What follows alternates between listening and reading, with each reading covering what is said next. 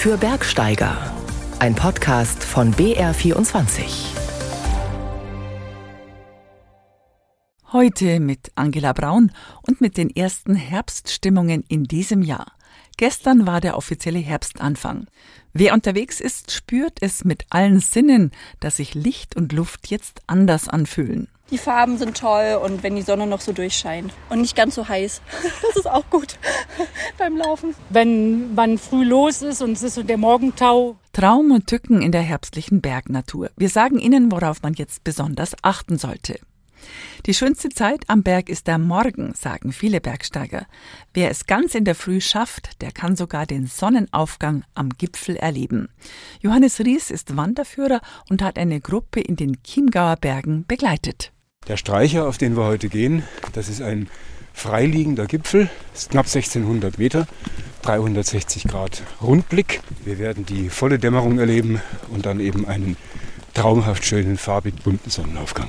Wir haben eine Sonnenaufgangstour und eine Sonnenuntergangswanderung ausprobiert.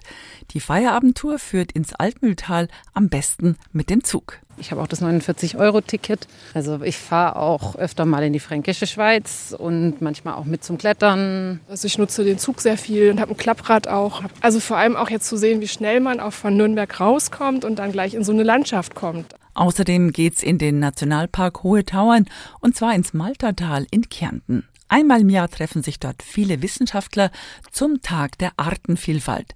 Sie wollen dabei auch die kleinen Lebewesen entdecken. Das erste Licht des Tages mitzuerleben ist etwas ganz Besonderes. Im Tal und noch schöner am Berg. Für Alpinisten auf Hochtouren ist es normal, in der Dunkelheit zu starten. Ganz viele Wanderer haben aber nicht so einfach die Chance, den Sonnenaufgang in den Bergen zu erleben. Deshalb gibt es in Ruppolding in den Chiemgauer Alpen regelmäßig geführte Sonnenaufgangstouren auf den knapp 1600 Meter hohen Streicher. Also, wir gehen jetzt fast alles Forststraße nach oben. Es sind 950 bis 1000 Höhenmeter. Wir gehen langsam. Es geht vor allen Dingen darum, dass wir das Ganze genießen.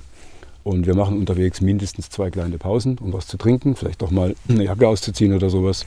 Und dann bleibt mir eigentlich nur Ihnen, euch eine wunderschöne Wanderung zu wünschen, eine herrliche Dämmerung, die nachher kommen wird, und dann einen wunderschönen Sonnenaufgang. Joachim Ries ist Wanderführer für Ruppolding Tourismus. Seit ein paar Jahren bietet er die Sonnenaufgangstour an. Die Tour ist für die Gäste etwas ganz Besonderes, auch für Markus. Ich komme aus dem wunderschönen Augsburg und ja, bin seit meiner Kindheit fahre ich sehr oft nach Inzell und bin jetzt mal alleine gefahren, ein paar Tage in meinem Urlaub und habe gesehen, dass es eben angeboten wird, eine geführte Tour bei Nacht. Und da habe ich mir einfach gedacht, möchte ich machen, dann melde ich mich an. Das Ziel, das Joachim Ries ausgesucht hat, ist für die Sonnenaufgangstour ideal. Technisch leicht und von der Lage her perfekt. Der Streicher, auf den wir heute gehen, das ist ein freiliegender Gipfel, ist knapp 1600 Meter, 360 Grad Rundblick. Die Sonne wird aus Osten her aufgehen, aus der Salzburger Gegend. Wir werden die volle Dämmerung erleben und dann eben einen traumhaft schönen, farbig bunten Sonnenaufgang. Sechs Leute sind heute mit dabei. Es sind Urlaubsgäste, die so etwas allein nie machen würden. Wie Marianka aus dem Schwarzwald. Für mich ist es besser, wenn ich sehe, wie weit die Steigung noch ist. Aber es ist fantastisch trotzdem. Man sollte einfach langsam machen von der Kondition. Ich denke mal, wir werden belohnt nachher auch mit so einem Aufgang. Das fliegt jetzt auch im Wald. Also echt fantastisch. Pause am Rossgasboden, einer Lichtung im Wald. So, jetzt haben wir die Stirnlampen aus. Gewöhne mal die Augen kurz an den Sternhimmel. Wenn man genau hinschaut und die Augen werden sich gleich noch dran gewöhnen, sieht man da oben die Milchstraße noch. Ohne Mond sieht man es deutlicher. Eigentlich könnte man heute sogar ohne Lampe fast gehen. So glaube ich schon lange nicht mehr gesehen. Durch das im Tal überall Licht ist, ne? durch die Lichtverschmutzung siehst du halt fast nirgendwo so klar. Ne? Weil überall Beleuchtung außenrum ist, man muss schon weit wegfahren. Das ist schon grandios. Zählen möchte ich sie nicht. Das ist Christoph aus Speyer. Er kommt aus dem Schauen gar nicht mehr heraus. Millionen von Sterne funkeln am Nachthimmel, auch bekannte Sternbilder. Jetzt sieht man wunderbar unterhalb vom Mondlicht den Orion. Hier diese drei Sterne, die noch ein bisschen nach unten gehen, das ist sein Gürtel. Oben drüber die beiden, das ist die Schulter. Weiter unten die beiden, das sind seine Beine und dann sieht man noch unterhalb des Gürtels sein Wehrgehänge. Was ist das für ein heller Stern da oben? Der links da? Ja. Ich vermute Saturn, aber ohne es zu wissen. Weil der ist so klares Licht und flackert nicht. Ne? Und damit spricht es sehr stark für einen Planeten. Wenn sie etwas flackern, so wie der nebendran zum Beispiel, dann ist es ein Fixstern, der viel, viel weiter weg ist, vielleicht schon längst erloschen. Aber wenn sie so hell strahlen, dann ist es in der Regel ein Planet. Und von der hellen Färbung her tippe ich auf Saturn, aber bitte, ich bin da kein Fachmann. Am Gipfel des Streicher, auf 1594 Meter. Es ist warm, kein Wind. Langsam wird es hell. Zuerst violett, dann blau und dann alle Rottöne. Markus und Martina sind hin und weg. Einfach wunderschön. Man stellt sich so vor, aber wenn man es dann sieht, ist es schon nochmal was anderes. Und wie es jetzt halt einfach alle fünf Minuten heller wird und, und dann einfach die Ruhe hier oben. Das Friedliche. Wahnsinn. Ich bin da sehr lange sehr berührt von der Tour. Das trägt mich dann bis auf Nacht. Und ich freue mich immer wieder auf das nächste Mal. Mein nur Dankeschön für die Schönheit, die ich da sehen darf. Gell? Dann ist es soweit. Ein heller Feuerball erhebt sich aus dem Horizont. Sonnenaufgang. Ein Naturschauspiel, das jeden Tag passiert und von uns Menschen meistens ignoriert wird. So schön habe ich es noch nie gesehen. Es ist ja jedes Mal anders. Die bisherigen Male kamen sie immer so auf der Seite. Aber so hinterm Staufen da hoch, das ist ja der Hammer. Traumhaft. Jetzt sieht man da hinten noch, wie langsam die Berge angestrahlt werden. Da die, die Loferer da hinten drin und der, der wilde Kaiser. Das sieht schon genial aus. Fantastisch. Ich komme jetzt jeden Tag hier hoch. Um die Uhrzeit, da braucht schon Schlaf, wenn er Sonnenaufgänge hat. Wahnsinn. Einfach mal genießen. Ich habe sowas noch nie erlebt. Also in den Bergen so. Hat sich gelohnt. Sebastian Nachbar war am Streicher dabei und hat auch den Sternenhimmel beim Aufstieg genossen. Am Morgen hüllt der Nebel wie eine weiße Decke die alten Täler ein und es ist kalt. Sobald die Sonne kommt, taucht sie alles in ein weiches Herbstlicht. Diese Jahreszeit ist immer wieder ein Naturschauspiel in allen Farben. Wer jetzt zu einer Tour aufbricht, muss auf andere Dinge achten als im Sommer. Barbara Weiß über Traum und Tücken im Wanderherbst. Auf der Alm grasen noch ein paar Kühe oberhalb von Bayerischzell. Am Wegesrand blühen noch die letzten Blumen und daneben liegen schon die ersten bunten Laubblätter am Boden.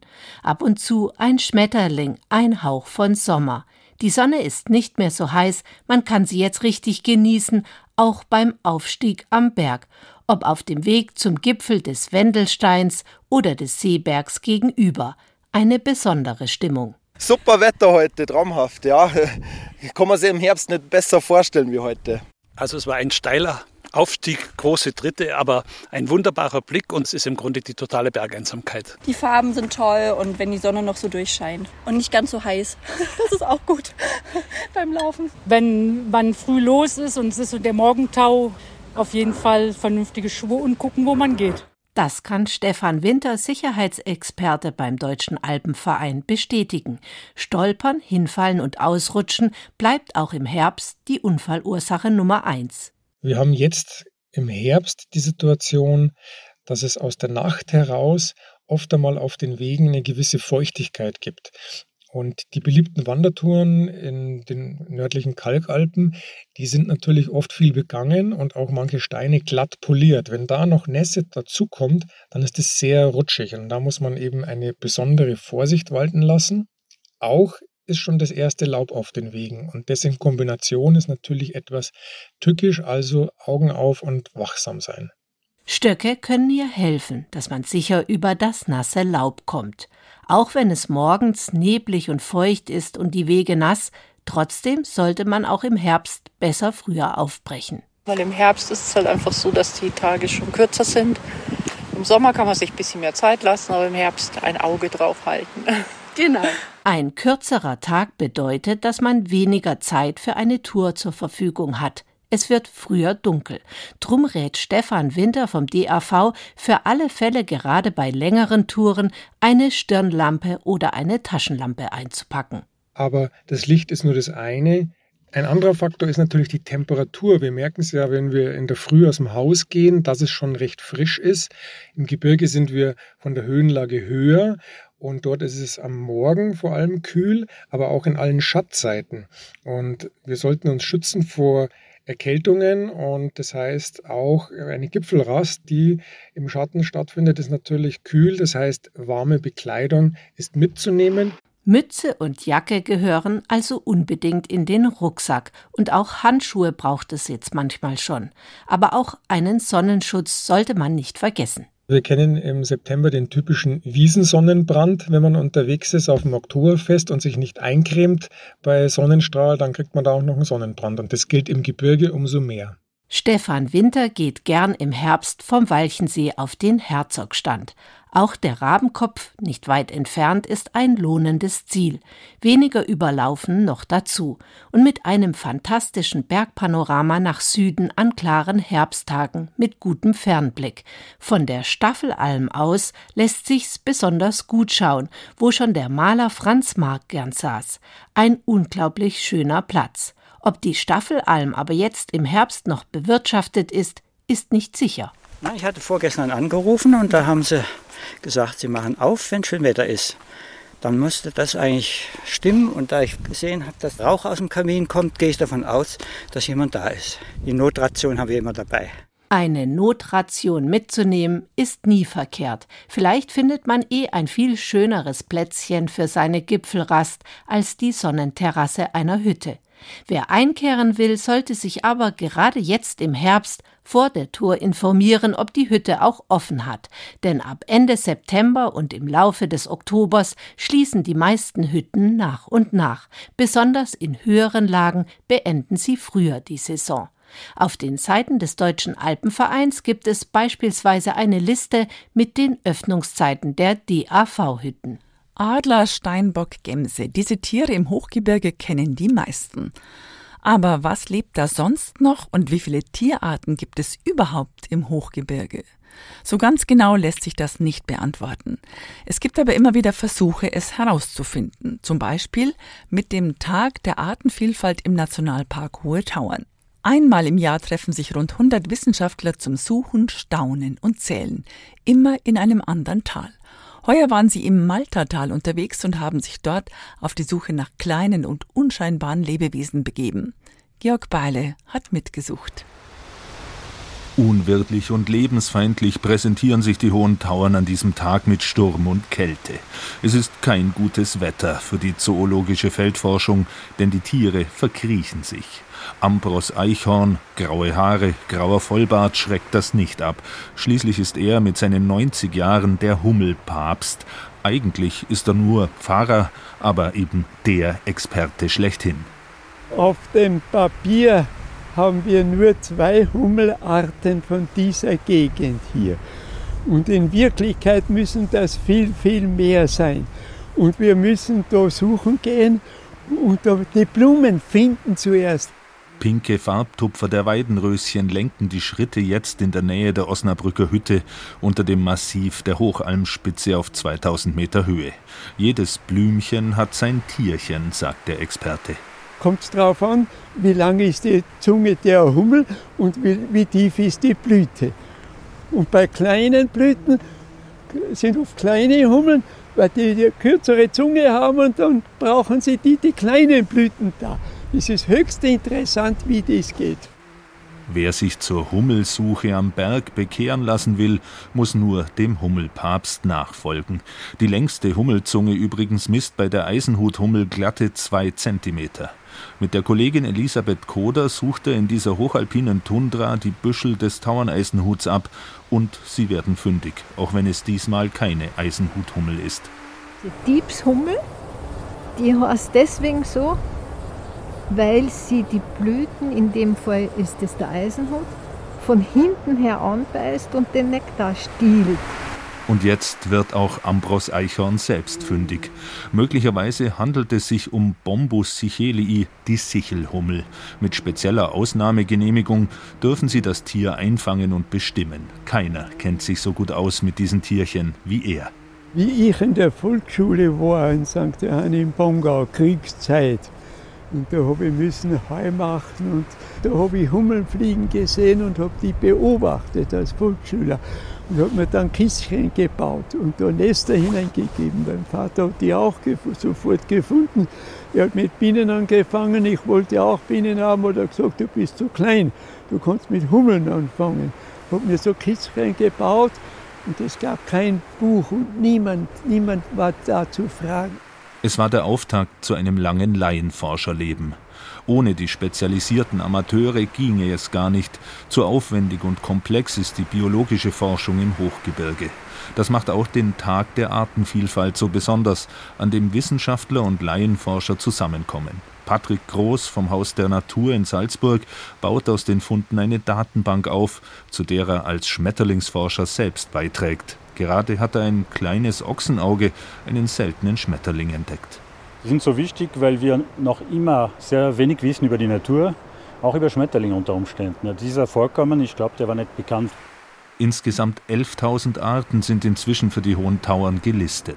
Jedes Jahr nehmen sich die rund 100 teilnehmenden Experten ein Tal vor und bereichern unser Wissen vom vielfältigen Leben im Hochgebirge und den Überlebenskünstlern, die hier existieren, wie die sibirische Keulenheuschrecke, die Inge Illich entdeckt hat. Die können mit Bedingungen umgehen da herum. Das ist für solche Wesen schon bewundernswert, wenn zum Beispiel im, im Sommer eine Schneedecke drauf ist, die oft zwei, drei Tage liegen bleibt, die überleben das und haben das über Generationen und Jahrtausende geschafft zu überleben. Und das ist schon erstaunlich, was die Natur, die Evolution, wie sich diese Sache so entwickelt hat. Und auch Hummelpapst Ambros Eichhorn kann wieder eine Menge beisteuern. Trotz der widrigen Bedingungen hat er mit seiner Begleiterin Elisabeth Koder die Liste der Arten in diesem Gebiet erheblich erweitert. Ich bin sehr überrascht, dass wir doch zehn verschiedene Hummelarten gefunden haben. Das ist zwar eigentlich das, was ich mir da erwartet hätte, aber nicht bei dem Wetter. Die ursprüngliche Artenliste, die wir vom Nationalpark bekommen haben, da waren zwei Arten drauf. Eine davon, nämlich die Pyrenäus, die haben wir nicht gefunden. Aber wir haben praktisch noch neun andere gefunden. Und das ist erfreulich und ich denke, das ist für Nationalpark auch sehr gut. Nach der Arbeit noch losziehen und eine schöne Feierabendtour machen, das bietet sich im Naturpark Altmühltal an. Ob von München, Ingolstadt oder Nürnberg aus, man kann entspannt mit öffentlichen Verkehrsmitteln anreisen und in den Sonnenuntergang hineinwandern. Am Feierabend fährt der Regionalexpress von Nürnberg nach Kinding stündlich und so treffe ich mich mit Claudia und Johanna am Nürnberger Hauptbahnhof. Rein in den Zug und los geht's zu unserer Feierabendtour. Ich finde es richtig toll, jetzt raus in die Natur zu kommen, weil ich wohne in Nürnberg und das ist einfach so grau. Für mich ganz großartig, weil ich neu in Nürnberg bin und endlich mal rauskomme und noch gar nicht so die Zeit hatte, die Gegend zu erkunden. Eine halbe Stunde später steigen wir in Kinding aus und das Schöne ist, wir stehen mitten im Naturpark Altmühltal. Gefühlt in einer anderen Welt, weit weg vom Großstadtrummel. Wir wandern los in Richtung Burgruine Rumburg und durch einen schattigen Buchenwald geht es hinauf. An der Landschaft finde ich super schön dieser Wechsel zwischen Wald, dann die Trockenwiesen drüben auf der anderen Seite und natürlich diese Burgruinenfelsen zwischendrin. Also super abwechslungsreich auf ganz kleinen Raum. Ulrich Büscher ist Freizeitreferent beim Verkehrsverbund Großraum Nürnberg und er hat die Tour ausgearbeitet, denn ein Ausflug mit öffentlichen Verkehrsmitteln wirkt entschleunigend, finden auch Claudia und Johanna. Ich habe auch das 49-Euro-Ticket. Also ich fahre auch öfter mal in die fränkische Schweiz und manchmal auch mit zum Klettern oder Wandern. Also ich nutze den Zug sehr viel und habe ein Klapprad auch, habe verschiedene Fahrräder auch, um verschiedene Dinge zu machen. Also vor allem auch jetzt zu sehen, wie schnell man auch von Nürnberg rauskommt und dann gleich in so eine Landschaft kommt. Es ist sehr lieblich hier irgendwie diese Hügel und ich freue mich schon auf den Aufstieg, den wir da gleich haben. Ein schmaler Pfad führt über den gut ausgeschilderten Burgenweg Anlautertal hinauf zu den grauen Mauerresten der Burgruine Rumburg aus dem 14. Jahrhundert. Auf einer Informationstafel lesen wir, dass dort sogar ein Schatz versteckt sein soll, der von einem schwarzen Pudel bewacht wird. Den sehen wir zwar nicht, dafür aber den wunderschönen Ausblick. Wir sind ja auf der Burg in Rumburg und sehen von hier ins Andauer Tal und sehen den Schellenberg, also ein wunderbarer Panoramagipfel, wo wir gleich auch noch hinlaufen und da haben wir dann auch wirklich das Sundowner Panorama im besten, könnte man beinahe sagen. Unsere zweieinhalbstündige Wandertour soll mit einem Sonnenuntergang und Picknick auf dem gegenüberliegenden Berg gekrönt werden. Deshalb steigen wir zunächst hinab nach Enkering. Durch den kleinen Ort rauscht der Fluss Anlauter, von dem das schöne Tal seinen Namen hat. Für das, dass ein kleiner Ort ist, gibt es drei Wirtschaften. Ist schon eine Seltenheit und macht schon was Besonderes aus Enkering, genau. Und den kleinen Hofladen haben wir auch noch. Von uns Schweinefleisch, dann Rindfleisch von Angusrindern, die auf der Weide draußen sind und dann eingemachte Sachen von Liköre, Essige, Öle, kunterbunt. genau. Kerstin Bittelmeier steht in Enkering vor dem Hofladen ihrer Familie. Auch sie wandert manchmal mit den Kindern in der näheren Umgebung. Gerne auf den Schellenberg, auf den nun auch wir steigen. Es gibt da oben den Kanonenweg, der geht darüber bis zum Zickzackweg. Der kommt dann da, wo das Holz wieder anfängt. Der geht dann auch hoch Richtung Kreuz. Und warum heißt es Kanonenweg? Weil da immer die Kanone steht, die an den Feiertagen oder Fronleichnamsprozessionen schießt. Genau. Den Schellenberg zieren die hier regionaltypischen Wacholderbüsche auf den Trockenwiesen. Der Wanderweg führt durch Wiesensalbei und Händelwurz hinauf. Johanna und Claudia gefällt es genauso gut wie mir. Eine sehr unterschiedliche Natur, ja, also vom Wald bis hin jetzt zu diesen Wiesen mit vielen Kräutern und Blumen. Das finde ich sehr spannend. Ich würde gerne mich mehr mit der Flora hier beschäftigen. Es riecht gerade hier sehr gut und freue mich gleich auf das Picknick oben auf dem Berg. Das ist sehr wohltuend und hier duftet es mega gut nach Thymian. Das ist unglaublich schön. Und der Buchenwald vorher beim Hochwandern auf die Rumburg war richtig toll. Nur etwas störend finde ich, dass wir auf dieser Wanderung die Autobahn A9 leise rauschen hören, doch das Panorama entschädigt mich dafür. Oben am Gipfelkreuz des Schellenbergs leuchtet schon das Abendrot über dem Tal. An einer Picknickbank packen wir unser mitgebrachtes Essen aus. War eine super schöne Tour und dann dieses wunderbare Picknick zum Abschluss. Besser kann es eigentlich nicht sein. Was gibt es jetzt hier alles Schönes? Ja, wir haben Käse dabei, dann haben wir schönes Biobrot, natürlich Brezeln. Gerupfen haben wir dabei und natürlich ein paar Wiener. Dazu gibt es ein schönes gekühltes Bier. Prost. Und der Sonnenuntergang, der jetzt doch noch ein bisschen kommt. Oh ja. Der Himmel schimmert in zarten Pastelltönen traumhaft. Nachdem die Sonne untergegangen ist, laufen wir in einer halben Stunde zurück zum Bahnhof Kinding. Von dort bringt uns der Regionalexpress wieder zurück. Was für ein schöner Ausklang des Tages.